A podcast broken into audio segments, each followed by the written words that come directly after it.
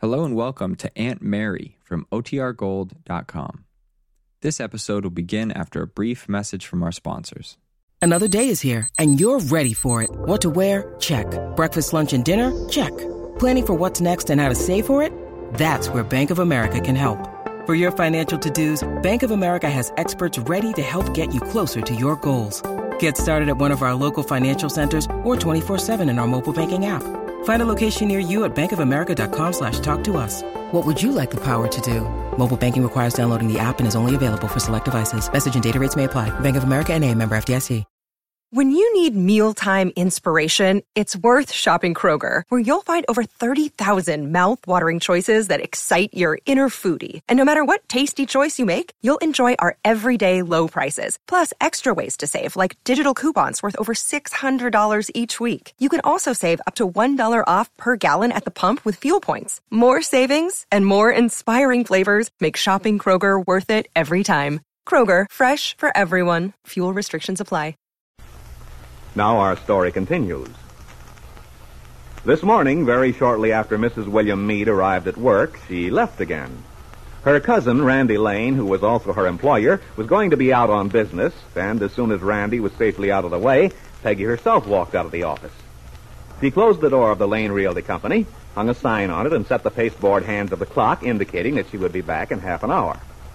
Cutting across the square, Aunt Mary's niece entered the bank where her husband was employed. Now she walks up to the railing which forms an enclosure for the desk of David Bowman, owner and president of the bank. Good morning, David. Hmm? Well, Peggy, hello. Looking for Bill? Heavens, no. He'd flay me alive if I came calling during business hours. Bill's a very strict husband, isn't he? Mm, a rigid disciplinarian. Yeah, I can imagine. He isn't here, is he? No? Well, he told me he was going out to the Harrison place. Mr. Harrison wanted to get his advice about crop rotation. That's right. I just wanted to make sure. You sound as if you didn't want Bill to know you were here. I don't. And please don't say anything to him about it because then he'd start asking questions and I'd probably end up by having the whole family on my neck. And I don't want anyone to know about it. At least not yet. May I talk to you privately? Oh, Peggy, of course. I, I'm sorry. Come over here and sit down. But you haven't promised not to tell. All right, child. I promise. Here, sit down. Thank you. Now, what do you want to talk to me about? Well, first I want your opinion on something. David, would you say that Wakefield is an up-and-coming town? Yes, I would. We're growing, aren't we? We're the center of a new rich farm area. Isn't that right? yes, of course.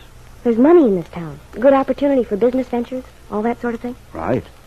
And, as I said before, our population is increasing, which means that there's a demand for houses and places to live. Okay, that's one point I want to make. Peggy, dear, what are you driving at? You'll find out.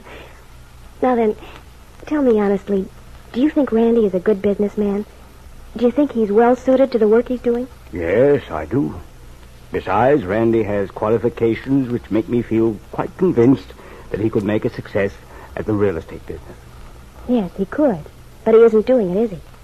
And do you know why? Well, because. uh, Because, excuse me for interrupting. Because people say, nice fellow, Randy, smart man, and keep right on doing business with Ben Calvert. yes, Peggy, that's true enough. Ben's had a monopoly here for a long time. I'll say. Then wouldn't you say that the people here should be shaken up? That they might need to be sold on the idea of doing business with Randy? Yes, but I'm afraid he'll have to sell himself. That's exactly it. That's just what I'm coming to. Suppose Randy were to build a house, a model house, something really new and different. Something so beautiful and functional that everybody who saw it would feel as if he were looking at his dream house. Something that would really set Wakefield back on its heels. What about that? Well, I don't know, Peggy. Um, you tell me. Well, he could sell it, at a profit, naturally. And with what he made, he'd have enough to start building a couple of more houses, and so on until he had a little subdivision. Hmm. Is this Randy's idea? Well, I thought of the idea of the model house, and then he started talking about the subdivision. That's what he wants to do, you see. Hmm. Well, after all, David, a lot of real estate men get into the building end, too. There's more money in it that way. And if Randy can swing this deal, it'll serve a dual purpose. People will stop thinking of Randy as just a nice guy and will start thinking of him as an intelligent businessman who knows what he's doing. Someone who's progressive and a heck of a lot smarter than Ben Calvert. And secondly, there's a need for a subdivision such as Randy has in mind. There's a demand here for new houses. Yes, I grant you that. Hmm. It sounds like quite an interesting venture, Peggy. If Randy can get the land, subdivide it, make the right sort of deal with the contractor. But there's one thing that bothers me. What's that? Well, there's certainly a need for homes, inexpensive ones. But when you talked about Randy starting with a model house, something new and different, well, I, I got the idea that you had something rather fancy in mind. Well, I have. Oh, I don't mean that it's to be any mansion. My idea was to make it the right size for a couple with one or two children. The sort of house you could build onto, maybe. But of course, it has to be beautifully done and somewhat revolutionary in design. Hmm. Well, that makes it sound rather expensive to me. And in a conservative little town like ours, I, I wonder about Randy's making a quick sale. I wonder about the market value if he intends to build an entire subdivision. Oh, well, the subdivision is to be composed of much less expensive homes. no, David, the model house is definitely a one of its kind proposition. If as a model he built the sort of house he intends to put on the subdivision, it wouldn't be startling enough. And he wouldn't make enough out of it to serve his purpose of getting started. I see. Now, there's another thing that puzzles me, Peggy, and I think perhaps it puzzles you, too. What's that? Where is Randy going to get the money? Well, you're the only one who can answer that. yes, Peggy, I was beginning to see that you were headed in that direction. well, don't you think it's a good idea? Yes, yes, it's very interesting. Well, perhaps I should put it like this. Don't you think it's a sound business proposition? I don't see how there's any risk at all. The bank lends Randy money to build a model house. He builds it and sells it. But, Peggy, if this house is to be so extreme. Oh, David, if I've scared you off on that score, I'll kick myself. It isn't to be anything outlandish. My idea is to have a very practical and functional house, but also beautiful. David, I'd like to. Oh, good morning, Ben. I want to talk to you a minute. Hello, Peggy. Good morning, Mr. Calvert. I want to talk to you, David. Yes, Ben, I heard. I'm busy at the moment. But I haven't. Ben, time. I'm sorry, but I'm busy. Huh? all right. I'll wait. I'm sorry, Peggy. Of course, I realize that we'll have to get a lot of facts and figures down on paper. But I can tell you what I had in mind was the sort of house that Bill and I have been planning, waiting for someday. Didn't we talk to you about that once, David? Hmm? One night when you had dinner at the farm, didn't I show you some plans we'd worked out? Yes, that's right, Peggy. Yes, I believe you did. Well, it seems to me you said you thought it was a wonderful house. Or were you just being polite? No, no, I wasn't. I really thought so. Well, just for the fun of it, Bill and I figured the costs. It came to about ten or eleven thousand dollars with the lot. Mm-hmm. Well, couldn't the bank make Randy a loan? You'd have the house and lot as collateral. Mm-hmm. It's very possible that something could be worked out. But tell me, Peggy, these figures you're quoting, do they include the price of the plans, the architect's fee? Well, no. Would that cost so very much? I'm afraid so. You see, if the idea is to build something rather startling in its newness, you can't use stock plans. The house will have to be designed. And that, my dear, can run into a great deal of money. Oh.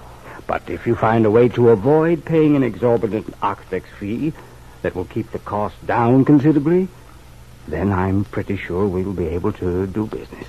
Oh, thanks, David. You know, I was awfully afraid you wouldn't take me seriously. You've known me so long, David, that I was scared you'd think that this was just some rattle-brained idea of mine.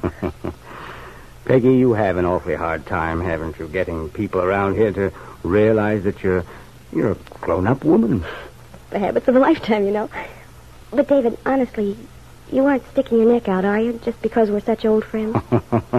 My dear Peggy, as irresistible as I find you, in a matter of this sort, I'm first and foremost a banker. And I assure you that I can't afford to play fast and loose with my investors' money. Hey, come to think of it, I'm one of your investors. That's right, so you are. Well, as one of your investors, then, I think you have a very good thing here. It interests me. Uh, if, as I said, it doesn't cost too much. Well, I'll get some more exact information, and then I'll be back. And you won't say anything to Randy or Aunt Mary or Bill, will you? No, not a word. Well, I won't take up any more of your time. Ben is scowling. Goodbye, David. Goodbye. Thanks. Goodbye, Mr. Calvert. Sorry to keep you waiting. Yes. Bowman, you certainly have a very strange and interesting method of doing business. Uh-huh.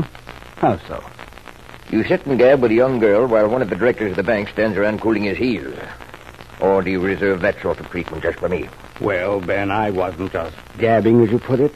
As a matter of fact, Peggy and I were discussing business. I think you would have found it quite interesting. I bet. Well, I'm very sorry to ask you to give me some of your valuable time. Oh, not at all, Ben, not at all. As a matter of fact, I'm very glad you happened in this morning. I've had something on my mind the last few days. There's something I'd like to ask you. David Bowman looked at the man who had once been his brother-in-law. He knew beforehand that Ben would resent the question he was going to ask him. But David couldn't realize that this question and the ensuing discussion was going to start a very disturbing chain of thoughts in Ben Calvert's mind.